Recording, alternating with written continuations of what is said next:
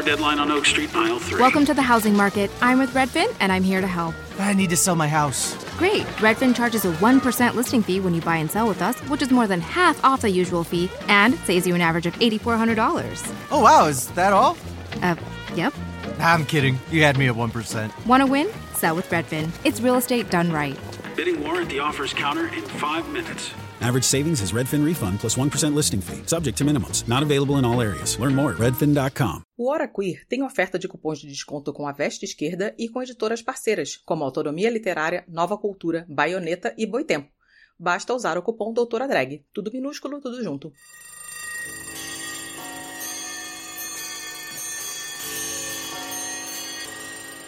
Ei, gente! Estamos online, estamos ao vivo. Eu e essas duas mulheres maravilhosas. Antes de apresentá-las, mas eu acredito que vocês já conhecem elas, né? Vamos aos recadinhos. Você que está aqui, você está no canal Doutora Drag. Eu sou a Dimitra Vulcana, apesar de não estar parecendo com a Dimitra Vulcana.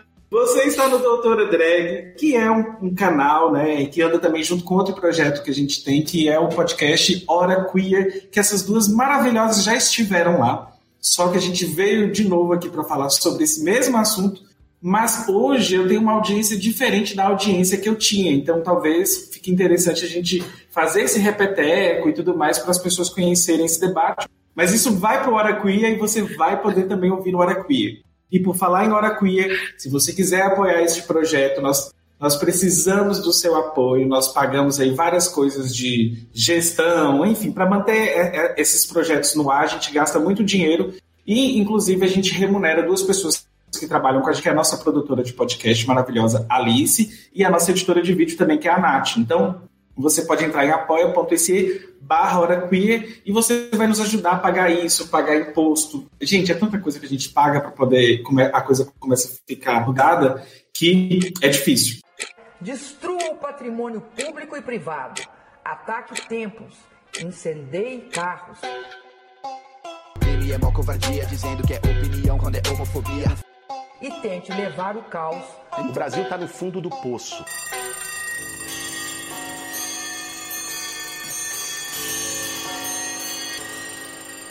Doutora Drag!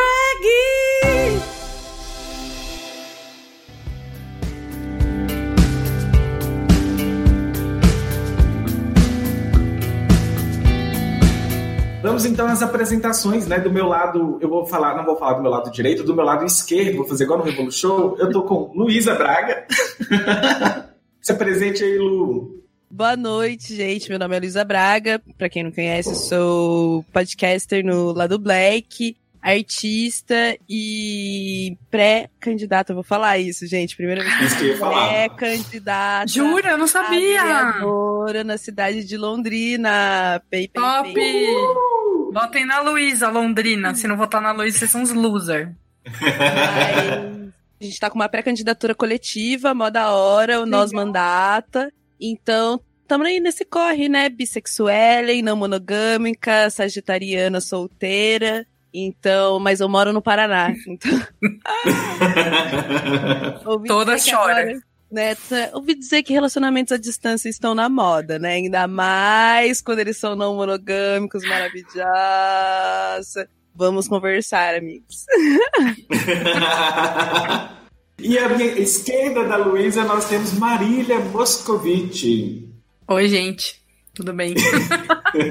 é, pra quem Gente, não me ma- conhece, ou tá chegando agora, eu sou Marília Moscovitch, ou Marília Moscou, como é, diz o meu avatar por aí nas redes sociais. Eu sou socióloga, sou mestra e doutora pela Unicamp. Atualmente eu tô no Núcleo de Estudos sobre Marcadores Sociais da Diferença, o NUMAS, lá na USP, como colaboradora, pesquisadora colaboradora, e no Instituto Gerardo de Psicanálise, também como docente e pesquisadora é, colaboradora lá. E que mais que eu posso dizer, né? Tipo, eu estudo gênero, feminismo, eu sou da área de sociologia do conhecimento, sociologia da ciência, então, na verdade, o que me interessa é entender, assim, meu projeto de vida é entender como é que as ideias são produzidas, circulam, por que certas ideias são adotadas e etc. Principalmente na interseção entre é, ciência e política, ou seja, entre aquilo que a gente produz como pesquisador e o que a gente produz como militante, né, nos movimentos sociais, como essas coisas se cruzam.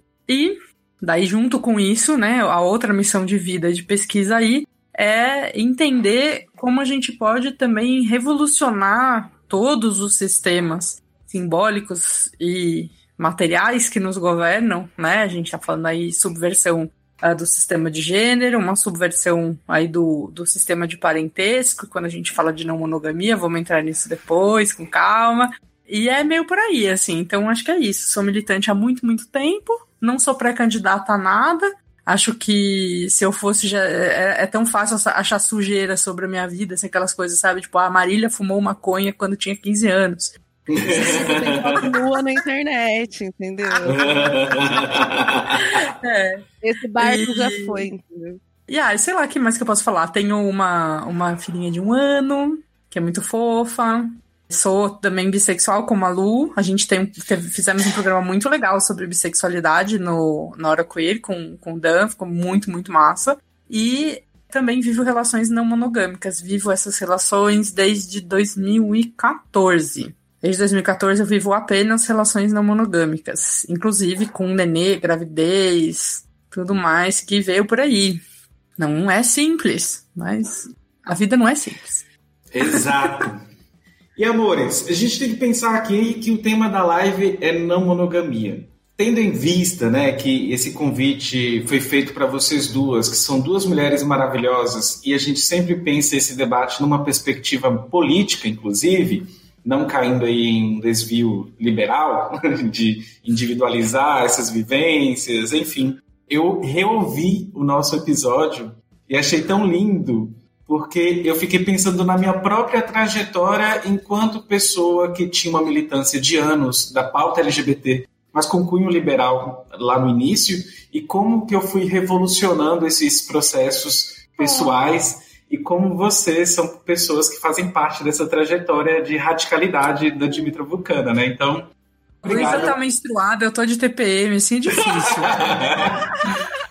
ah, é, foi muito bacana. Eu, eu, eu revisitei, a, revisitei a memória afetiva do episódio, isso foi muito lindo de ver como que assim categorias que a gente colocou naquele debate que para mim eram novas, né? Trabalhar reificação, fetiche, alienação, reprodução social, produção material da vida, enfim, né? Marx Feelings ali, cheio de conceitos que eu falei, caralho do céu, como que o vírus do comunismo vai sendo implantado devagarzinho e de forma amorosa? Enfim, gente. Então, assim, para quem está chegando aqui, esse debate, se ele for muito inicial para você sobre não monogamia, é, eu sugiro algumas coisas que acho que vale a pena você também entender. Eu não sei se o Libre da Marília está no ar ainda, o servidor estava com um probleminha, né? É, então, na verdade, o Libre é um podcast que eu faço só sobre não monogamia. A Luísa até foi lá no, no, num dos episódios mais recentes, foi maravilhoso. A Luísa e a Nana, que é, é Miranda, bem legal. Eu fiz alguns episódios esse ano, né? Na verdade, é um programa ao vivo. Ele é um programa de rádio ao vivo. E aí o que aconteceu foi que, infelizmente, há um pouco mais de uma semana, o meu amigo Diego, que operava a rádio, ele faleceu depois de um, um problema sério de uma cirurgia para recuperar de um acidente de trabalho bem grave que ele sofreu. E a gente, por isso, tá demorando um pouquinho para entender como que vai ser a dinâmica do programa, se vamos continuar com ele como rádio, se vai virar um podcast, se a gente vai, né? Porque aí envolve assim, puta, todo o trampo que é podcast, né? Que é editar, logística, na né? rádio a gente não, não tinha, né? Então eu não sei ainda, eu tô ainda vendo como que vai ser. E em breve, espero, daqui a algumas semanas, a gente tem alguma definição. Mas os episódios que já estão no ar do Libre, que vocês podem acessar pelo Spotify, Deezer, qualquer agregador de podcasts e tal, eles estão lá e eles são bem explicativos também. Eles têm. Esses episódios iniciais, eles têm bastante base, assim, para começar a pensar as principais questões. Tem algumas dicas de leitura legais. E tem o nosso grupo de Telegram de ouvintes do Libre, que é muito legal. Seja para quem está começando a flertar com a ideia, seja para quem já vive é, na monogamia e quer conhecer várias pessoas legais. Então também tem isso. E no podcast a gente conta um pouco mais desse grupo de ouvintes lá também. Olha, que bacana. Ficam as dicas para vocês. Também tem um programa que você participou com o Barba lá no Teologia de Boteco. Então, quem quiser Sim, é ouvir, vale a pena.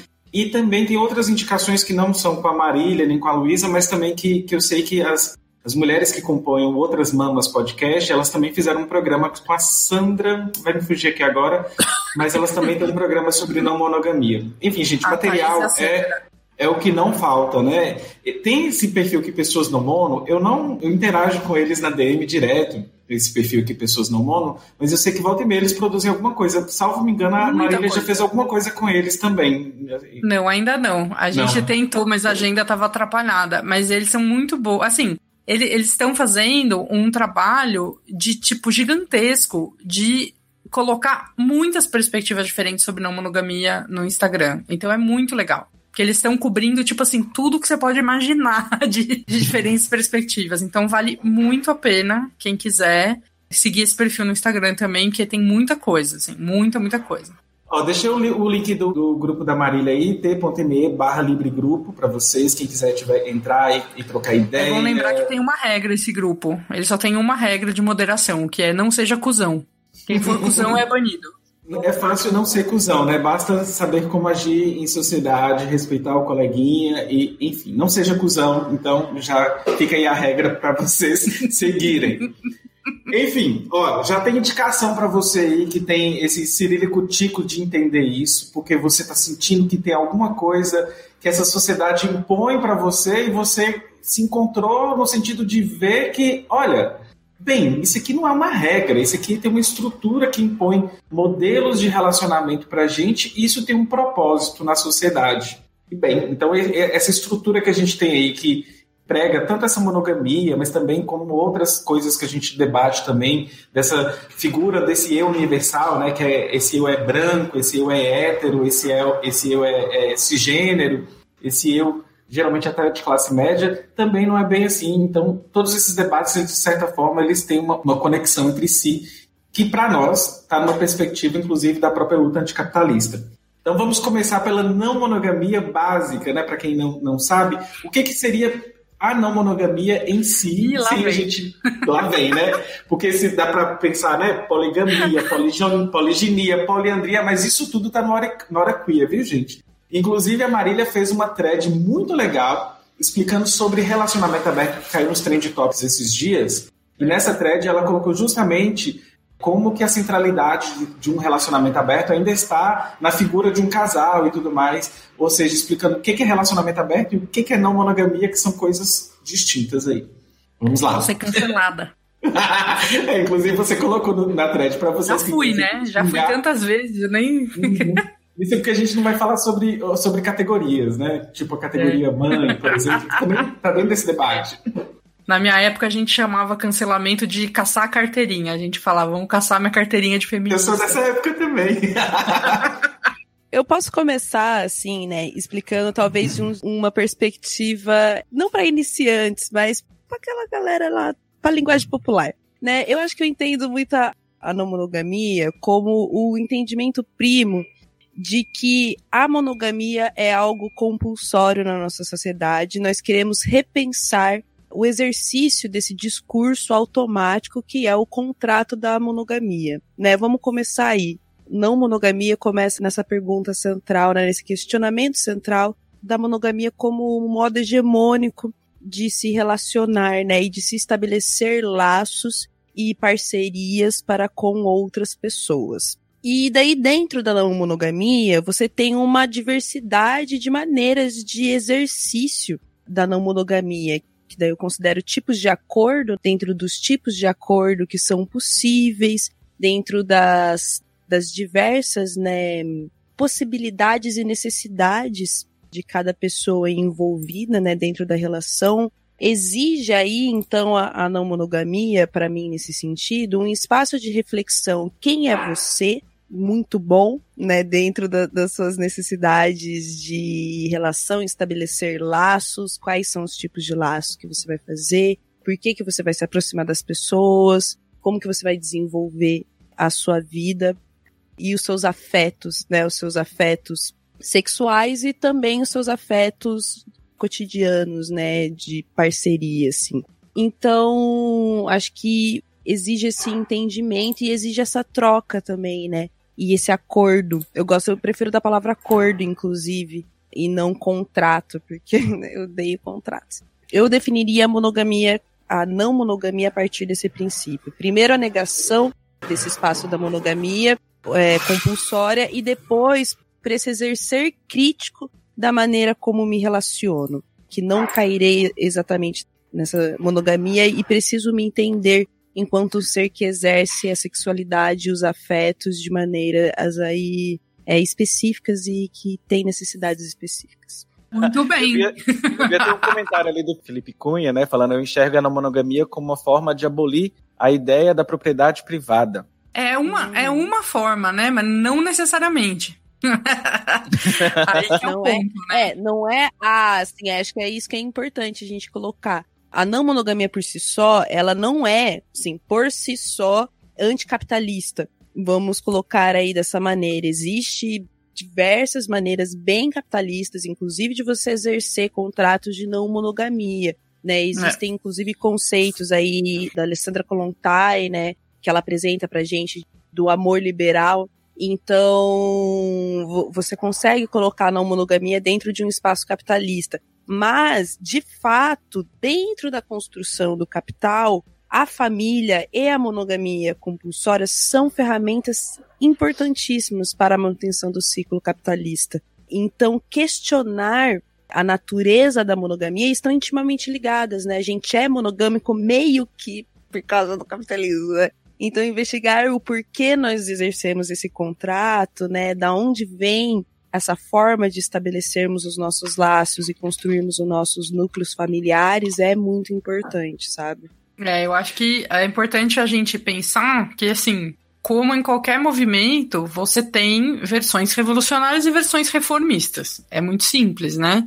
Então é um pouco isso, assim, pegando o gancho do que a Lu disse. Tipo, você tem, por exemplo, no feminismo, você tem várias propostas e ideias de um feminismo que ele não se propõe a superar totalmente as opressões de gênero, né? Apenas atenuá-las. A gente tem dentro da esquerda um monte de grupos, um monte de gente que não se propõe a romper de fato de maneira revolucionária com o capitalismo. A gente tem também na não monogamia pessoas e formas. É porque a questão acho que não é tanto as formas de vivência, mas também a maneira de pensar. Acho que é um pouco esse o ponto, né? Porque a forma de vivência ela pode ser temporária. Uma pessoa ela pode estar numa relação aberta no momento, depois ela pode viver outra coisa e outra. E assim, essas coisas mudam.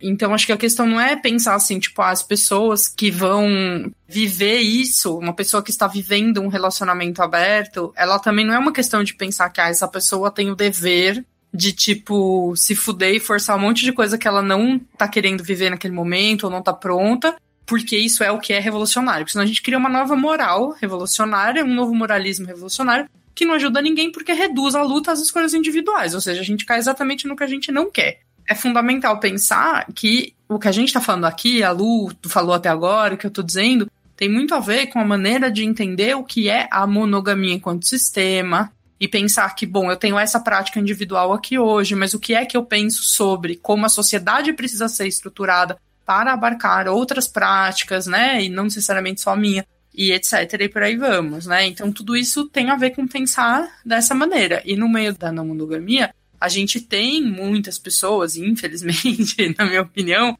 que não gostam de pensar, que não, não, não querem, não concordam, enfim, que a monogamia seja um sistema. Pessoas que acham, bom, monogamia é só mais uma opção entre qualquer opção de relacionamento. Né? Não fazem uma distinção, às vezes, no debate entre você pensar a prática individual, as opções, entre aspas, bem entre aspas, opções, como a Lu colocou muito bem ao usar a palavra compulsório, essas opções, essa variedade de possibilidade de relacionamentos, de que isso é diferente do que quando a gente fala em estrutura, né? Essas coisas estão relacionadas, mas elas não são a mesma coisa. Acho que esse é o ponto central para a gente começar a pensar isso.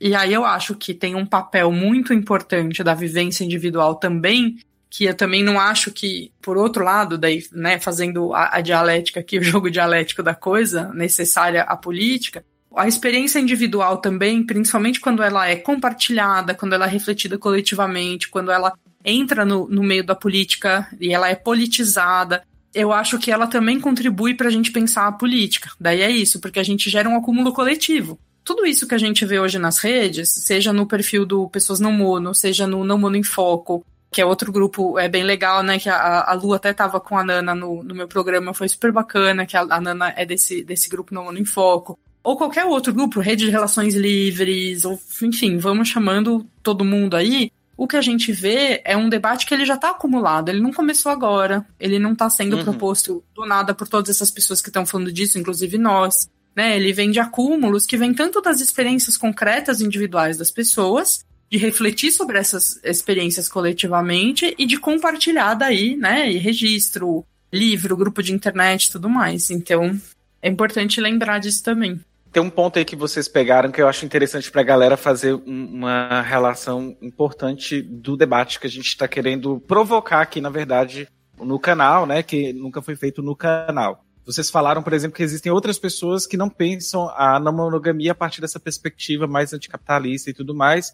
E a gente vê que isso acontece, inclusive, com o veganismo, com pauta LGBT, com o movimento negro, com o movimento feminista.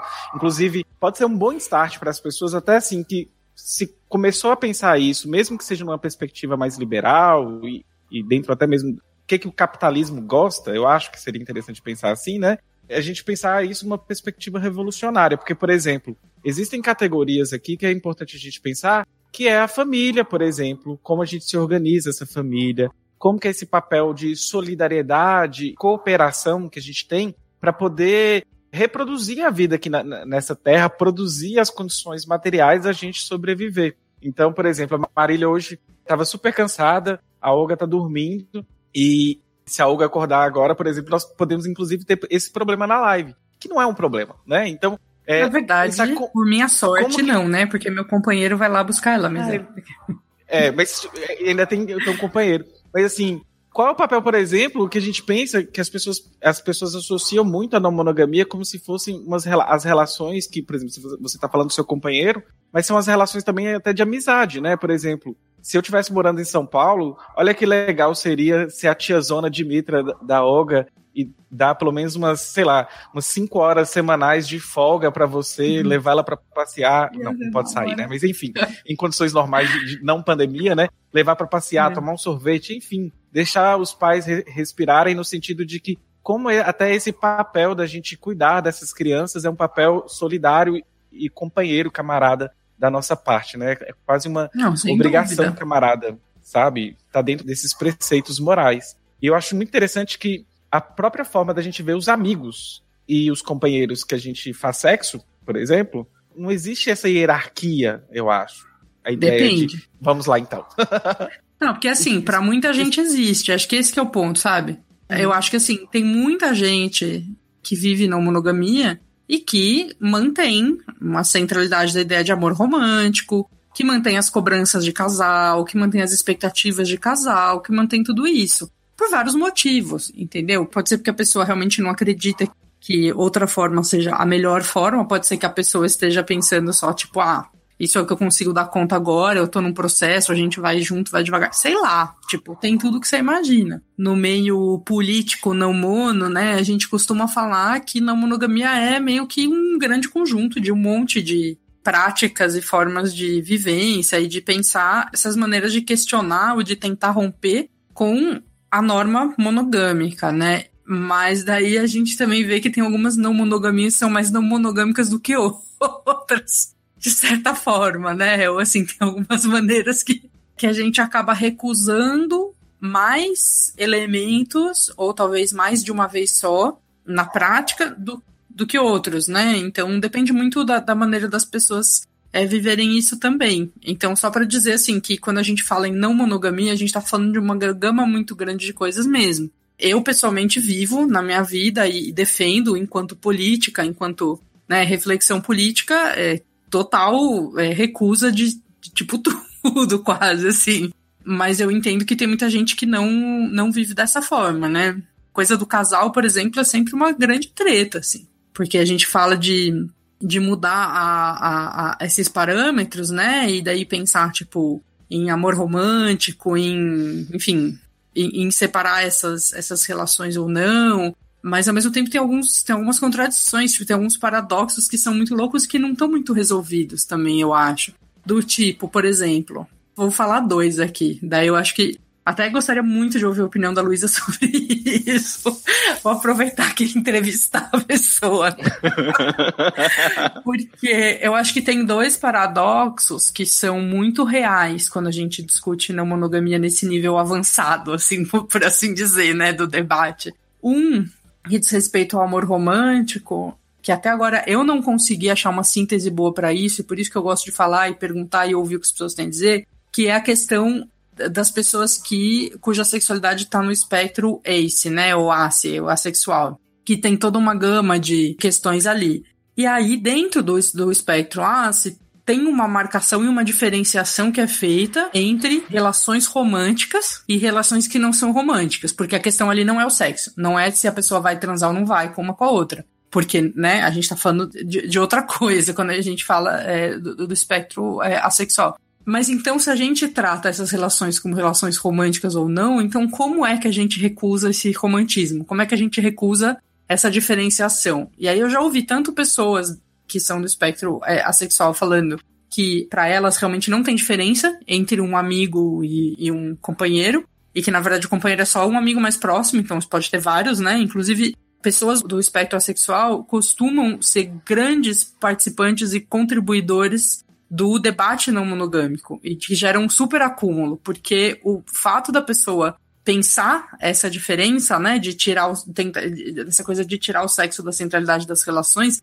permite muitas reflexões interessantes. Então, historicamente, essas pessoas têm contribuído muito com esse debate. Então, é muito importante que não se esqueça desse, dessa questão. Só que aí eu sempre fico com isso, sabe? Então, então a gente mantém a ideia de romântico, de que essa relação não é a mesma, ou não. Ou então, para uma pessoa que é assexual, uma amizade, se ela for muito próxima da mãe dela, a relação pode ser a mesma, que é com um amigo, ou não. Como que ficam as relações de família? Porque uma das questões centrais da família é justamente a proibição do sexo.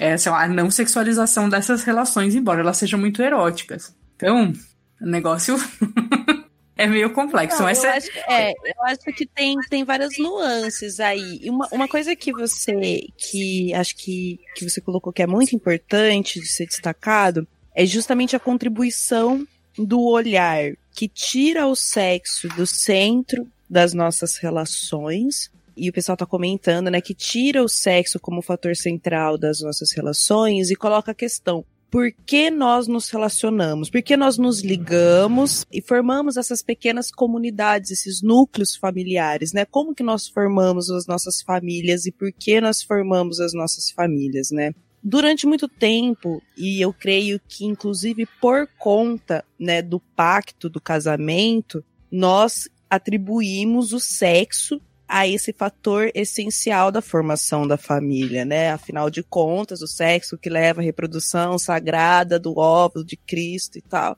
Então, teve uma construção histórica que trouxe o sexo para esse espaço central, né? Inclusive sacrossanto dentro da formação da família. E é trazendo, né, a gente brincou aí do óvulo de Cristo, mas remetendo inclusive à própria concepção de Cristo, que é a única concepção que não envolve o sexo, que é para o sexo ao espírito, né? Tirando isso toda a família é formada a partir desse vínculo. Então, tirar o sexo desse espaço é muito importante, sabe? Eu acho isso uma reflexão muito massa. E daí a gente vem para isso, né?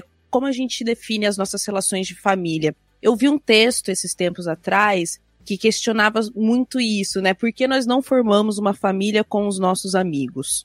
Por que, que eu não escolho um amigo super legal e falar, bicho, vamos envelhecer junto, a gente compartilha? Eu tenho uma amiga assim, a Lica, que é, se a gente fosse contar, acho que ela é a minha união estável, só faltou a gente morar junto, sabe? Mas é, a gente se acompanha há mais de 13 anos, né? Uma na vida da outra. Então, por que, que a gente não constrói uma família com os nossos amigos, né? Por que, que a gente não cria os nossos filhos com os nossos amigos, né? Para as pessoas que querem produzir filhos e ter filhos. Por onde que é formada essa família? Então, eu vejo muito da questão da, da não da, da monogamia, mas desse relacionamento, inclusive eu tiraria do que do romântico, né, do amor romântico, e eu gosto de trazer sempre o amor companheiro, sabe? Eu uhum. acho que a, a, a relação companheira, né, o processo de afetividade que vai pelo companheirismo, eu acho que esse é o, o quê da questão, sabe? É aí que a Uhum. pessoa vira nossa família e, e vira um terreno sagrado, assim, dentro da nossa existência, sabe? Uhum. E até mesmo quando não existe essa relação de, de companheirismo, que eu vejo que, inclusive, a gente iguala, nesse sentido, o amigo do sexo sem compromisso. Porque dali o sexo não tem relação afetiva nenhuma, é uma expressão da sua, de, tipo, né, da sua vontade de fazer sexo. Então, nesse sentido, né, o, você diferencia também a pessoa que você conhece, que você vai ser uma amiga, de que, de que vai ser uma, uma amiga próxima, de que vai ser aquela pessoa que você vai conhecer no banheiro e tudo bem. E a gente pode repensar as nossas relações fora desse, desse aspecto do sexo, que eu acho muito importante dessexualizar as nossas relações afetivas e não ser esse o guia central, e ser um guia no, no, nas pessoas que fazem sentido na nossa construção de vida e nos nossos arredores, sabe? Tipo, é que Uhum. serão companheiros de vida nos nossos arredores. É, de pensar esse companheirismo, né? E aí eu questiono, inclusive, esse curso que eu dou, Desconstruindo a Família, que é um curso introdutório que dá bastante ferramenta teórica, assim, para quem quer pensar essa questão da, da família, da estrutura familiar e tal. É que é uma coisa que eu falo muito no curso, assim, né? Que a gente levanta muito, que é porque quando a gente constrói relações, né, de companheirismo, como a Lu bem colocou, assim, de convivência, de, né, da gente, tipo, sei lá, compartilhar um projeto de vida mesmo, né? É, é junto. Por que é que a gente sente que precisa chamar de família, né? Pra validar e pra legitimar, assim. A nossa primeira metáfora é família. Ah, essa pessoa é como uma irmã, essa pessoa é como. E às vezes, tipo, na real, seu irmão nem é como seu irmão, em tese, porque você bica pra caralho, tipo, uma pessoa mó bosta, sabe? Só que, tipo, a gente se relaciona com as categorias familiares de maneira fetichizada, no sentido Marx, né? Então, no sentido de que as- essas categorias do parentesco, é, elas servem para esconder as relações sociais que estão produzindo aquilo ali, como qualquer processo de fetichismo no sentido marxista, né? É importante entender também, né, isso, assim, na minha interpretação como antropóloga, e pegando um gancho do que alguém fez, que eu acho que foi o, o Pessoas no Mono que fez o comentário ali atrás, de uma diferenciação que eu faço e alguns autores fazem, acho que a Brigitte Vassalo também faz. Inclusive, aí fica uma recomendação que, na minha opinião, é melhor que qualquer texto de médium e tudo mais, que é o livro da Brigitte Vassalo, Pensamento Monógamo, porque tá em espanhol, né? Pensamento Monogâmico e Terror Poliamoroso. Tá disponível na internet esse PDF em espanhol. Parece que vai chegar no Brasil em algum momento logo, não sei. Não sou eu que tô trazendo ele pro Brasil, infelizmente, mas. é, ou felizmente, porque ia dar um trabalho do caralho, fazer livro dá um trabalho do cacete. Mas é, é, um, é um livro bem interessante, assim, né? E ela faz, ela faz um pouco esses jogos de escrita também para tentar definir as coisas. Eu gosto bastante desse recurso. E eu uso bastante, des- enfim, em outros, em outros trabalhos teóricos também. Mas que é pensar essa divisão entre o que é essa monogamia minúscula, né? Que é tipo, a pessoa vive uma relação monogâmica. Isso é um- uma forma de monogamia e o que é essa monogamia com M maiúsculo, né? Que é essa, esse sistema todo, né? Eu gosto muito de usar a maiúscula para falar dos sistemas. Gênero eu faço a mesma coisa na minha dissertação, nos ensaios que eu escrevo tal. Que é um jeito fácil da gente marcar. E aí, quando a gente tá falando de família, para mim, como autora, isso é um pensamento meu, então só para dizer para vocês não irem procurar uma referência, que sou eu que estou elaborando isso, né? É, e ainda não está publicado, não está sistematizado, vocês não vão encontrar em lugar nenhum, fora eu falando aqui. A monogamia ela é a nossa forma específica de sistema de parentesco. Toda sociedade tem sistema de parentesco. Eu, eu prometo que no curso eu explico tudo isso, tá, gente? assim, é com calma. A gente tem aula só para falar de parentesco e tal, mas toda sociedade tem um sistema de parentesco, que é um sistema simbólico que organiza o direito das pessoas umas sobre as outras, resumindo de certa maneira, o estudo bastante alongado da antropologia, hein? e a nossa forma específica de parentesco é esse sistema que a gente vem chamando coletivamente, construindo coletivamente, que é monogamia com um M maiúsculo, né? Então, eu penso um pouco por aí. A ideia de família, ela é o dispositivo de poder central que faz esse sistema rodar, assim, né? Então, essa ideia da família, que é agora o tema do meu pós-doc, então por isso eu tô meio às voltas com isso também, a ideia de família é mais importante do que a família em si ou a configuração da família em si, né, enquanto dispositivo de poder. Mas isso daqui a uns dois anos eu vou ter publicado coisas o suficiente por causa do pós-doc, então temos que aguardar. Quem quiser ler agora no começo alguma coisa, eu recomendo o meu pós-fácil lá do Engels, né? ou A Origem da Família, Propriedade Privada do Estado. Tá em cima da minha a edição mesa. recente da Boitempo, não sei se o Dan tem aí, ó, tem sempre a mão, ó lá. é muito esperto ele. e as notas de estudo ali do lado. Eu sou garoto da Boitempo, eu acho. Nessa edição nova tem um pós-fácil meu, que eu aponto algumas interseções daí, né? Das contribuições marxistas sobre a família e o movimento e que, que questiona a família né, hoje e a, e a não monogamia e toda essa estrutura que tá junto, né? E para as pessoas que pensam ainda, né, que estão chegando agora e não entenderam o que, que família tem a ver com não monogamia, tem a ver que a gente forma casal e se relaciona para formar uma família nova. Em essência, é para isso que serve. E, gente, só pra. Antes da Lu falar, eu, eu lembrei também de, da gente fazer uma indicação cultural, porque o pós-fácil da, da Marília, sobre o livro A Origem da Família, da Propriedade Privada e do Estado, faz um paralelo também com base numa cena de um filme, que é o, o filme O Jovem Marx. Então, quem nunca assistiu, acho que é uma obrigação suas aí de assistir esse, esse filme. Tem alguns pontinhos, assim, que cinematograficamente desajustaram, mas o, li- o filme é maravilhoso e, e eu acho muito gostoso esse filme. Então, assistam, conheçam a esposa do Engels e conheçam a esposa do Marx e façam seus paralelos. Es geht durch die Welt ein Geflüster. Você está ouvindo o Hora Queer. Que tal apoiar o nosso projeto em apoia.se barra Hora Queer ou então em padrim.com.br barra Hora Queer. Es flüstern die Kohle- und Stahlproduzenten. Eu ia comentar, na verdade, que justamente, né, esse ponto do questionar a maneira da formação da família dentro do sistema capitalista é muito importante dentro da não monogamia, porque coloca em xeque justamente como e para que nós formamos os nossos agrupamentos, sabe, né? É, em que sentido nos ligamos? Eu estava lendo um artigo também há uns tempos atrás. Eu, eu, eu não cito, inclusive, nada. Eu falei, você estava lendo um artigo aonde? Não lembro de quem é, não sei. Mas eu li esse artigo falando sobre a construção da mãe. Na verdade, que é um artigo que estava, inclusive, dialogando com alguns tweets seus da Marília sobre a construção da maternidade e tal, né?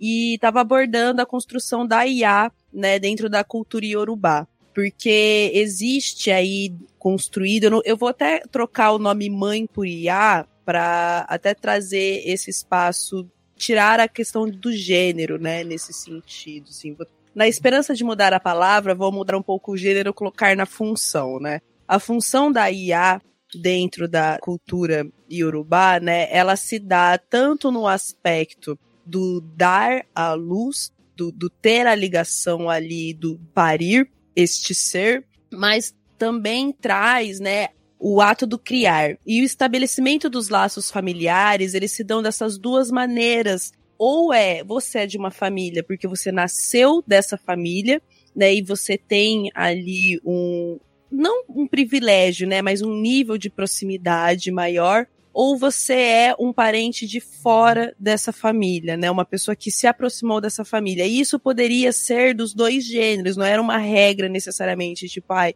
as mulheres necessariamente ficam, os homens necessariamente vão, né? Você como acontece, por exemplo, na Índia, em que a família também já é um agrupamento multigeracional, em que as pessoas vão ali se incorporando através do casamento. Então eu acho isso aí legal porque, né, se você for pensar que a perspectiva da linhagem é atribuída justamente pelo parir, você atribui a, li a linhagem pelo parir, você tira a necessidade obrigatória do agrupamento via casamento, porque você pode parir sem casar, né? Eu gosto muito de lembrar as pessoas disso. Você pode parir sem nunca pensar em casar, se você quiser, né? Se você não quiser se relacionar com outra pessoa, você pode. Isso não deveria ser uma experiência solitária, inclusive, para as pessoas que escolhem criar, não só parir, mas criar crianças também sem parir, não deveria ser uma escolha solitária, né, estando fora de um relacionamento, porque o nosso grupo familiar, o nosso núcleo familiar,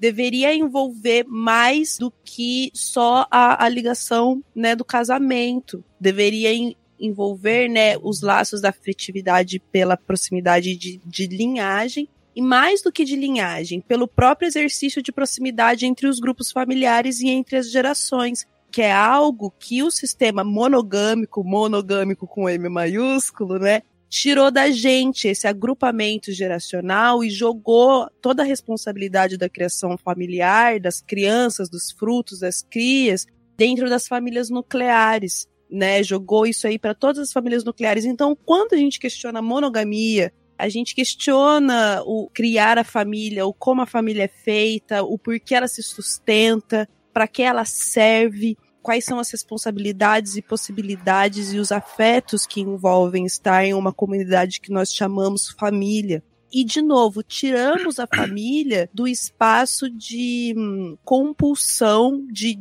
corrente que é colocado dentro da, da monogamia e do casamento, porque é isso, as pessoas se casam e se sentem o quê? Presas, possuidoras de outras pessoas, né? Se sentem no direito de acabar com a vida de uma pessoa se essa pessoa acabar com essa posse. Então, é muito importante que a gente faça esse questionamento político e profundo sobre o que é monogamia, para que a gente consiga de fato fazer dela um instrumento que nos ajude a derrubar não só a família em si, mas a maneira capitalista de se formar uma família, sabe? É que é aí que eu discordo, entendeu? Daí que é o meu lado antropólogo que, que assim, a definição de família inclui laço de obrigatoriedade.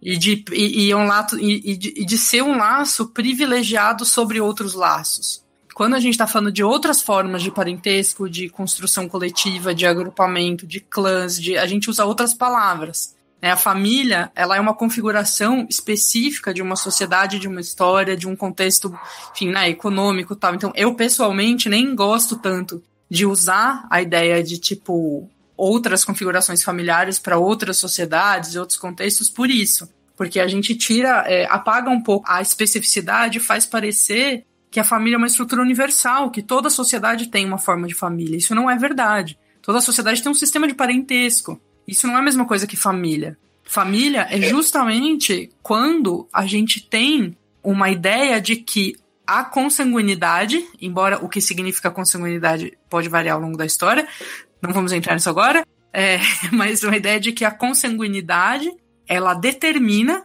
o direito, inclusive jurídico, das pessoas umas sobre as outras, porque a gente pode fazer companheirismo, viver em comunidades com as pessoas, mas se a gente morre ou se a gente está no hospital, quem tem o direito legítimo de saber o que fazer com o nosso corpo não são essas pessoas. Então a gente também, assim, a, a ação individual ela vai até a parte em que entra o Estado, né? Em que entra a questão jurídica também. Então, assim, a ideia de família, ela necessariamente pressupõe que existe uma obrigatoriedade desses laços em relação a outros laços. Então, você deve manter os laços de família, eles são inquebráveis. É, você não pode simplesmente romper com a sua mãe, ela não deixa de ser sua mãe. Não deixa de ser seu pai. Se você romper, ele fica tipo, você é uma pessoa rompida com a sua mãe, você é uma pessoa rompida com seu pai. Mas não existe ex-mãe, ex-pai. Tipo assim, a gente não trabalha com essas categorias como outras sociedades trabalham e trabalharam, né? E daí tem um trabalho maravilhoso da Marilyn Strathern falando isso um pouco. Mas assim, pressupõe essa, essa obrigatoriedade e pressupõe que esse laço ele deve ser hierarquicamente mais importante e superior ao laço de amizade ou qualquer outro laço que não seja da família. Isso faz parte dessa configuração específica de parentesco que a gente chama família. E aí, claro, a gente tem vários problemas que são problemas de tradução, né? Porque os antropólogos europeus foram lá, estudaram um monte de sociedade e usaram as categorias deles para descrever. Ou às vezes nem eram antropólogos, mas né, viajantes, etc. Uhum. Então também a gente tem que considerar isso, mas é importante, é ali ó, o que eu falo no Engels. Na verdade, eu concordo 100% com o que você falou, Marília, sobre essa questão da família. Eu acho até engraçado, porque daí depois você falou isso, eu falei, putz, é verdade, podia usar outro nome, porque a família, nesse caso, a qual eu me, me refiro, é porque eu acho que existem intensidades de convívio, sabe? E nesse sentido, intensidades de convívio social e intimidades e enfim, tipo, não não não que seja uma hierarquia, mas que tem aí, por exemplo, é diferente. Eu moro numa república com outras quatro pessoas. Tipo, agora, nesse momento, essas pessoas são a minha são a, o que há de mais próximo a mim, entendeu? São mais íntimos meus do que muita gente, meu pai, minha mãe, vários, não, mentira mas são pro, o, o, o sentimento que a gente tem que ter, inclusive em termos de sobrevivência, eu gosto, pelo menos, de pensar que precisa ser um, um pacto de convivência cotidiana, de sobrevivência mesmo, né? A médio e longo prazo. Não são, por mais que elas possam ser relações passageiras, que elas não vão durar uma eternidade, existe aqui um vínculo de proximidade cotidiana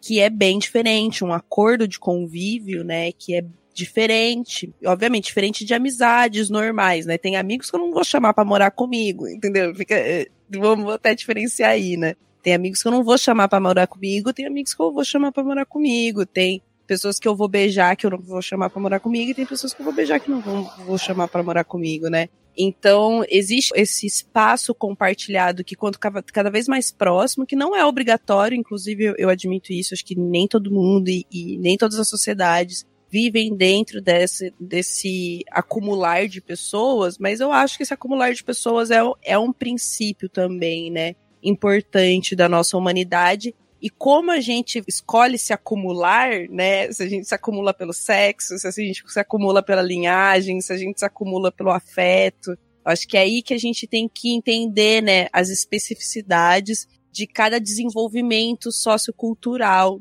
e, e conceitual também, né? Nesse sentido. Sim. Não, concordo totalmente. E aí a questão da família, o problema da família é que a relação de família, ela não dá autonomia para você construir isso. Ela tá dada de antemão. Então, isso assim, ah, você escolhe morar com um amigo e não morar com outro. Ah, você pensa que essa convivência é melhor com essa pessoa e não com aquela. Quando a gente tá falando de família, não é dada essa opção. Porque é, é obrigatório, é o laço obrigatório. Tipo assim, você nasceu nessa família, você vai ter que aguentar essa família para sempre. Tipo, não interessa o que elas façam. Se a família for escrota com você, né, você tem que amar do mesmo jeito, você tem então, tipo, tem toda uma questão de dever, de obrigação e de direito que tá colocado ali quando a gente fala de família, e que é muito louco, né? Porque quando a gente começa a pensar, se a gente pensa numa sociedade em que as relações, em que esse acumular, ele é feito por uma decisão orgânica de que a gente quer se acumular ali, tipo, então, não cabe um conceito de família, né? Tem um filme muito bom daí para falar das dicas culturais. Tem um filme muito bom que eu uso nesse curso. Esse curso Desconstruindo a Família, ele tem um filme por aula. Eu não, não passo bibliografia teórica tal, porque ele é um curso introdutório. Eu até comento nas aulas alguma bibliografia, mas não tem pré-requisito, né? De bibliografia é, obrigatória. Mas tem filmes. As pessoas têm que assistir os filmes para as oito aulas. São oito ou nove, tem algumas aulas que são dois filmes. E tem um, um, um dos filmes que eu uso e que é muito bom, vale muito a pena todo mundo assistir, tem no YouTube com legenda em português, é um filme holandês que se chama A Excêntrica Família de Antônia. No, no YouTube, ele tá como Excêntrica Família de Antonieta. Se você digitar Excêntrica Família de Antonieta legendado, você acha. Mas o nome dele no Brasil é Excêntrica Família de Antônia. Nesse filme, uma das coisas que a gente aborda muito nesse curso, no, no, na aula que é sobre esse filme, que é uma aula sobre gênero, gênero e, e família, na verdade, mulheres e família tal, uma das coisas que eu gosto muito de pontuar é que a questão, essa excêntrica família da Antônia, ela é toda uma construção do filme mostrando essa construção comunitária dessas pessoas ali que desafia a norma monogâmica, patriarcal. E assim, a toda a questão colocada ali é que ali, naquele momento, isso sou eu dizendo, né, Marília, o que eu elaborei de análise e tal, nesse lugar, nesse contexto, que é uma utopia de autonomia, por assim dizer, a gente pode falar em autonomia porque cada pessoa tem espaço para construir o próprio projeto de ser humano que ela quer ser. O conceito de família e as relações que são impostas para qualquer pessoa quando a gente começa a pensar em família, né? Quando a gente pensa nas nossas relações de família, elas não dão espaço para você ser qualquer projeto de pessoa que você se tornar. A gente tem que brigar, romper, se afastar, fazer psicanálise, o que seja, para conseguir ser alguma coisa perto do nosso próprio projeto de ser humano e de pessoa, né? E ainda assim com muitas limitações. E nem tô entrando na discussão das limitações materiais, né? Tipo, de dinheiro, de classe. E tô falando na parte do, do simbólico mesmo. Não que estejam dissociados, não estão de maneira nenhuma. Mas, assim, é importante, muito importante marcar isso, assim, né? Que quando a gente fala de autonomia, na minha visão, é impossível a gente construir uma sociedade baseada em associações orgânicas entre as pessoas, não dadas de antemão só por um cargo que ela tem ou uma categoria a qual ela pertence. Logo, não dá para a gente pensar nessa nova sociedade se a gente quer subverter esse sistema que a gente chama monogamia, não dá pra gente pensar que essa sociedade vai manter uma ideia, uma estrutura, um dispositivo como é a família. E é um pouco é, nesse sentido que eu tenho trabalhado de tentar formular isso, isso tudo um pouco melhor, sabe?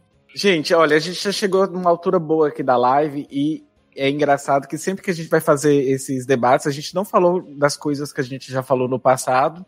Faltam milhares de coisas, vai ser sempre uma incompletude eterna, mas uma incompletude maravilhosa. E eu sempre pauto que quem me segue tem autonomia nos seus estudos, nos seus interesses, nas suas curiosidades, e que nenhuma live, nenhum processo vai fechar um assunto em si. É, na verdade, são provocações para você trilhar a sua trajetória aí de estudos e de curiosidades e interesses próprios. Eu acho que é interessante a gente pensar para dar um tchau, né? Mas assim, fazer um, uns comentários muito importantes sobre reificação de pessoas, de, por exemplo, quando a gente está falando de não monogamia, de questões estruturais, a Lu, por exemplo, é uma mulher negra, a forma como ela vai viver suas relações vai ser diferente da forma que a Marília vai construir e viver suas relações. E é importante a gente pontuar isso também, porque quando lá no início da live a gente estava falando que a gente tem que ter cuidado para não incorrer em transformar isso tudo em escolhas individuais,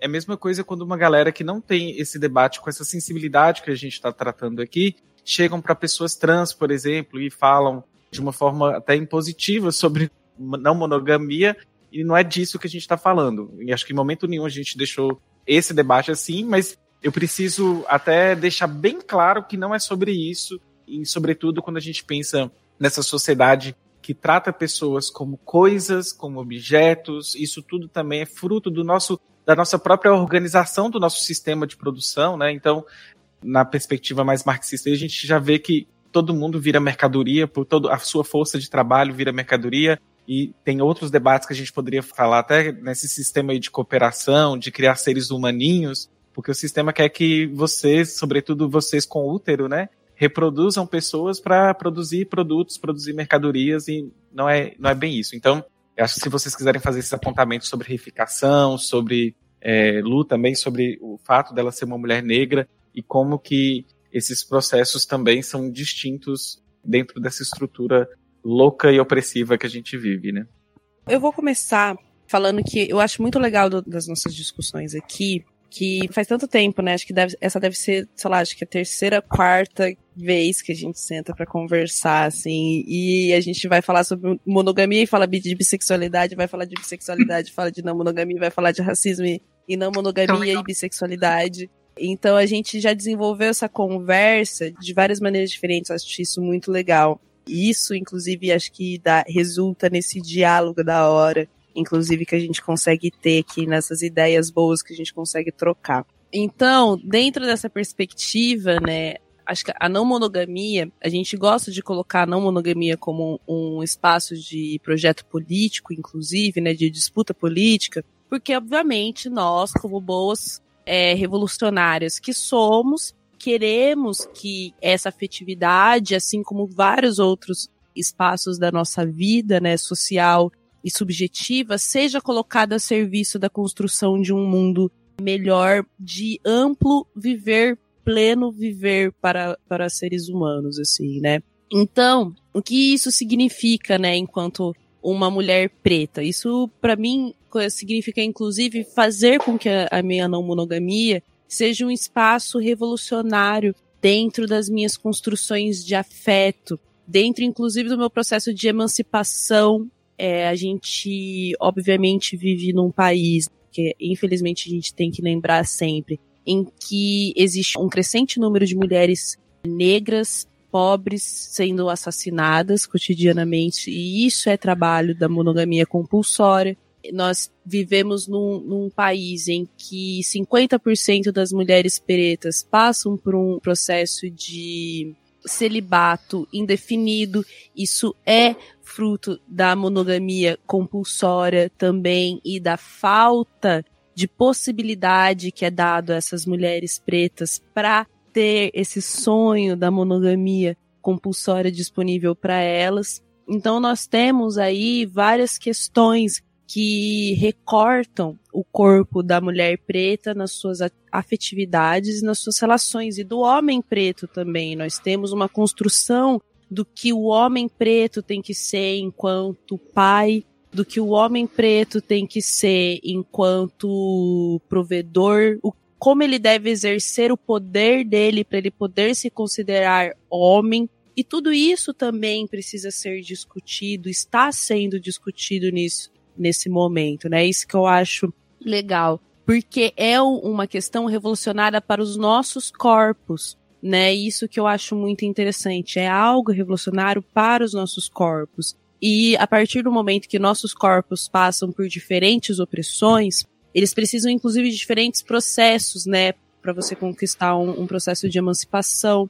E assim como né, o Dan citou no recorte LGBT, a gente não pode né, chegar, por exemplo, em, em pessoas trans e outras minorias, ou, por exemplo, chegar em pessoas com deficiência ou, ou qualquer outra minoria que, inclusive, seja mais complicado que eu, enquanto mulher negra, para desenvolver afetividade de relacionamento. Não posso chegar em um processo de doutrinação, né, ou, ou, imposição de não, de moral, né, uma imposição moral da não monogamia. Inclusive, é muito paternalismo não é revolucionário. Isso, né? É, você não é revolucionário o suficiente. Não, revolucionário é viver. E é engraçado porque essa é a, é a discussão justamente que tinha eu vou dizer aí uns 10 anos atrás, dentro do próprio movimento negro com relação à monogamia. As mulheres negras já passaram por esse processo também de reivindicar a monogamia para a estruturação de suas bases. E hoje sou muito feliz por fazer parte de um grupo de mulheres negras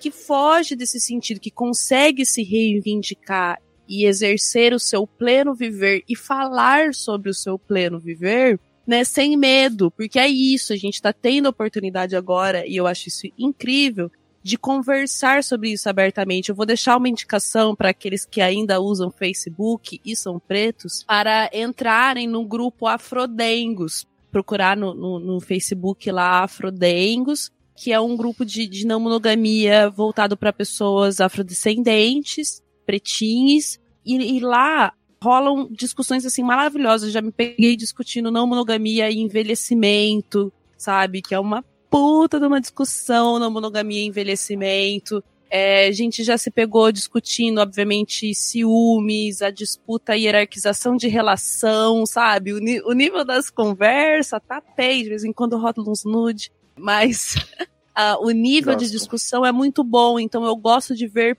cada vez mais pessoas tendo trocas qualitativas com relação à não monogamia e sinto que estamos, graças a Já e as, todas as deusas pagãs da fertilidade, acho que estamos nesse momento. Então, muito obrigada, Dan, mais uma vez, por promover um espaço de discussão da hora comigo com Marília. Obrigada, Marília, por mais uma troca maravilhosa. A gente está, a gente tá ficando mais craque nesse negócio de, de, de falar sobre isso. Fico muito feliz, espero que a gente possa voltar a falar aí sobre isso mais vezes. Espero estar aqui de novo com vocês, conversando aí sobre esses papitos. Só lembrando vocês que o episódio que a gente fez do Libre com ela e com a Nana é muito, muito foda. É um episódio sobre não monogamia antirracista.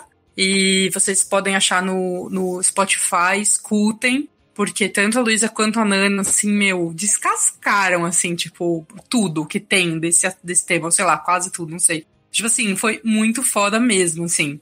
Librecast vocês encontram no né, Deezer, Spotify e tal, para ouvir os episódios que já estão gravados no ar. Agora, eu queria encerrar só falando dessas, desses três elementos aí da teoria marxista que ajudam a gente a entender tudo isso que a gente discutiu até agora, que vocês citaram, vocês dois. Alienação, a reificação e o fetiche. Então, na verdade, assim, a reificação, ela acontece numa combinação entre alienação e fetiche essas três coisas elas estão sempre umas, umas voltas com as outras, né? Então, na medida em que a gente, a gente capital expropria os sujeitos deles mesmos, né? Somos meio sujeitos, como o Dan colocou, né? Porque todo mundo é força de trabalho, e daí tem toda a construção do universo do simbólico, ou como Marx gosta de chamar ideologia, mas é que não existia psicanálise na época dele para falar do simbólico, da representação. Então eu acho que hoje a gente pode avançar um pouco nos conceitos e, complexificar o que significa essa ideologia aí do Marx, mas isso é papo para outro momento, não é mesmo? Né? É...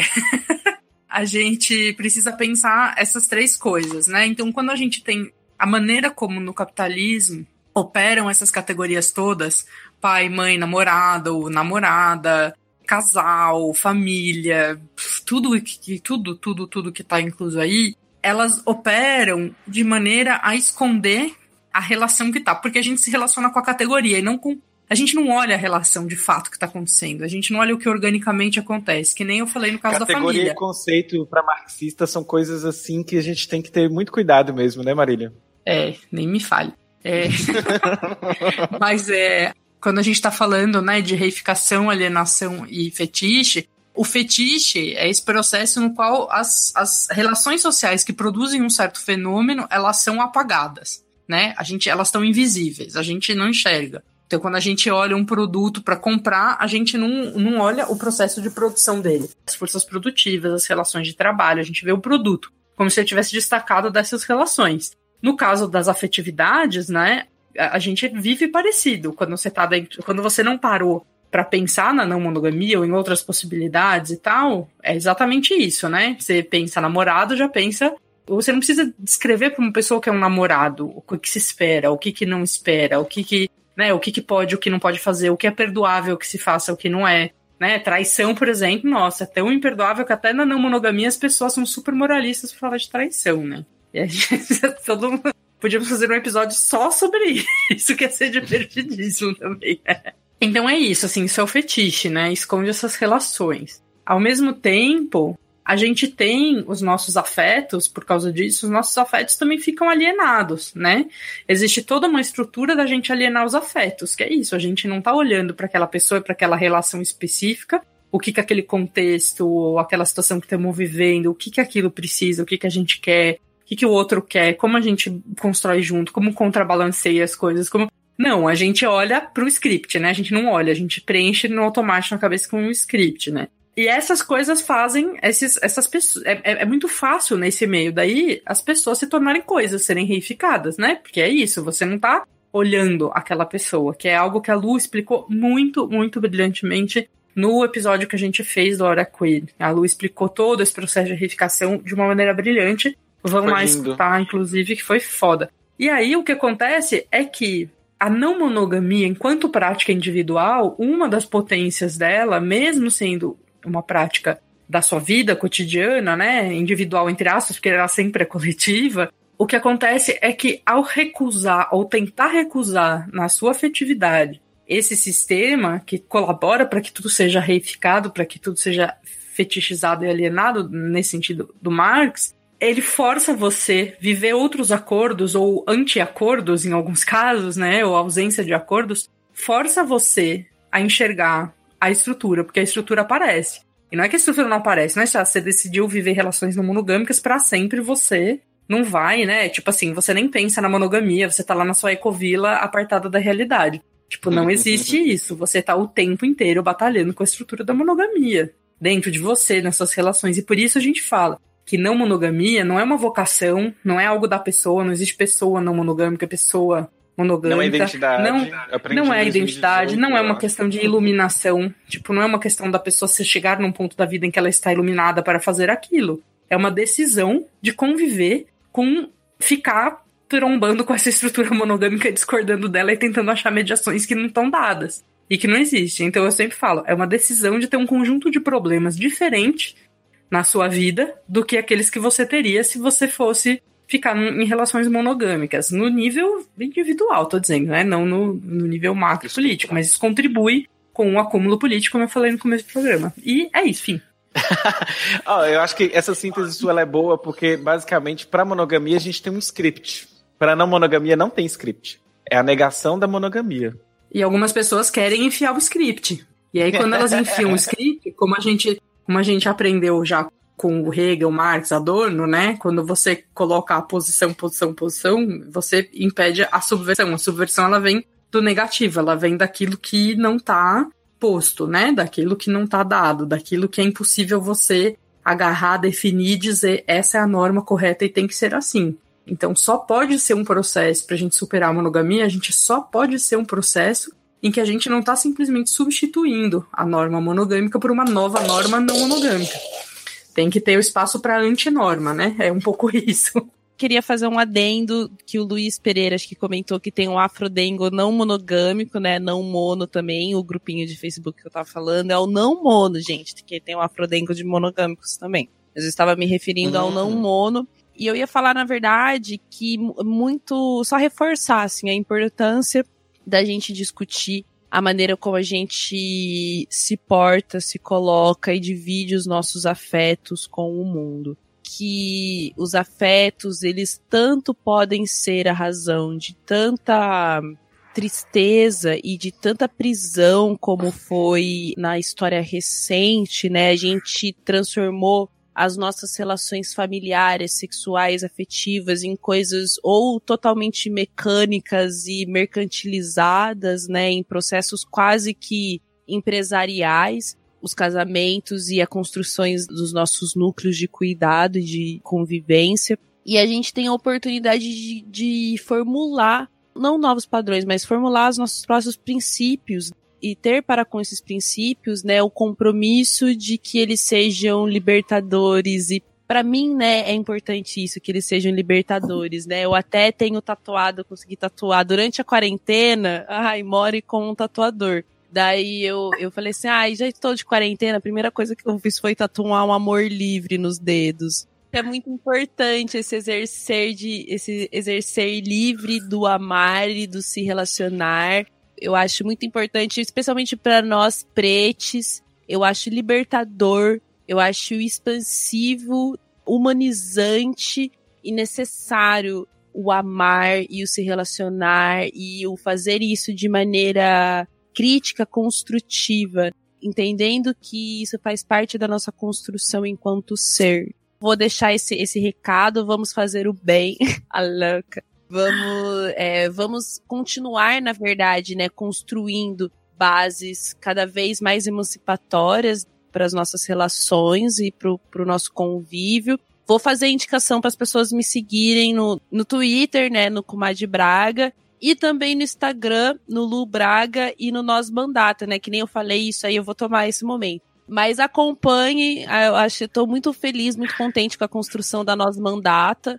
É, acompanhe, se puderem, por favor, arroba Nós Mandata no Instagram e no Facebook. É um projeto popular feito por mulheres, sua imensa e, é, maioria, e é um projeto que, não sei, né, busca aí, assim como nós, comunicar, educar, sou eu e a Meire, né, enquanto representantes filiadas, digamos assim. Sou, sou eu e a Meire Moreno, uma professora da rede pública aqui da cidade, militante feminista, porreta da Frente Feminista da cidade. Então, está sendo uma construção bem legal, mexendo vários paradigmas e, e obviamente, né, tentando nesse processo estabelecer um diálogo com várias frentes, um desafio, né, de, de estabelecer um diálogo com vários recortes de pessoas e sem perder a nossa coerência sem perder os nossos princípios, né? Então, fica aí, né, um teste de construção popular coletiva que fale com a igreja, com o terreiro, com as periferias e com as mulheres, enfim. Estamos só começando, se tudo der certo, a vontade é essa. Mas é isso aí, gente. Acompanhe o lado Black também, por favor. Nosso podcast aí de sempre. É e beijos, né? Continuem se amando, pelo amor de Deus. Mas, ó, acabei de entrar naquele afrodengo lá, ouvi dizer que o novo é normal é transar sem beijar. Não aceite. Não aceite isso. Transar só depois da quarentena ou com pessoas que já estejam no seu ciclo viral. Não vá fazer rolezinho, transar sem beijar e achando que tá tudo bem. Pelo amor de Deus. Isso não é não, certo, gente, em tantos pire. níveis não é certo. Enfim, gente, obrigado a todo mundo por ter ficado aqui. Obrigado, meus amores, por estar com vocês né, na acerto forma que existe de estar com seres humanos agora. Tão bom ver essas carinhas e eu sinto muito falta. Inclusive, Luísa é minha marida, né, gente? Então, sinto muito falta de estar com ela, deitar de conchinha com ela no sofá da Ira Croft. é o nosso cantinho, o nosso cafofo. Enfim, ah, eu fiquei até. Deu gatilho falar sobre isso. Ai, gente, que bom falar com segundos. vocês. Boa noite, meus bens. Boa noite, gente. Beijos e tchau, tchau.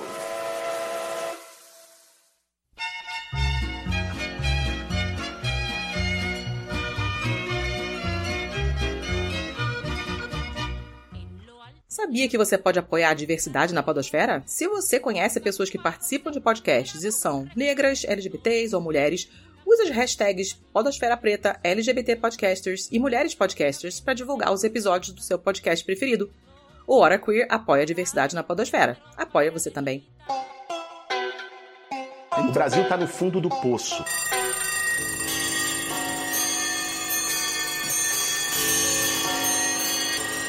O programa acabou, mas não sai daí. Você pode agora compartilhar o nosso programa. Olha só que legal. Marque a arroba Hora Queer, tanto no Instagram quanto no Twitter. Você pode trocar ideia com a galera do HQ lá no Telegram. O nosso grupo é o t.me barra Hora Queer. Você pode estrelar a gente no iTunes, pode assinar o nosso feed e até mesmo contar para o coleguinha que nós estamos tanto no Spotify quanto no Deezer e em todos os outros agregadores. Não é só close, é lutar.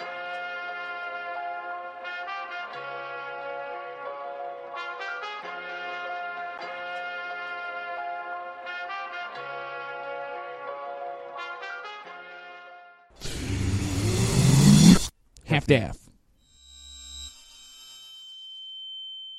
Este programa é criado e produzido por Hora Queer Produções e distribuído pela RefDef. A Hora Queer Produções conta com Dimitra Bucana como diretora, Alice Santos como produtora e nossos co-hosts que são Beatriz Santos, Caia Coelho e Rodrigo Red.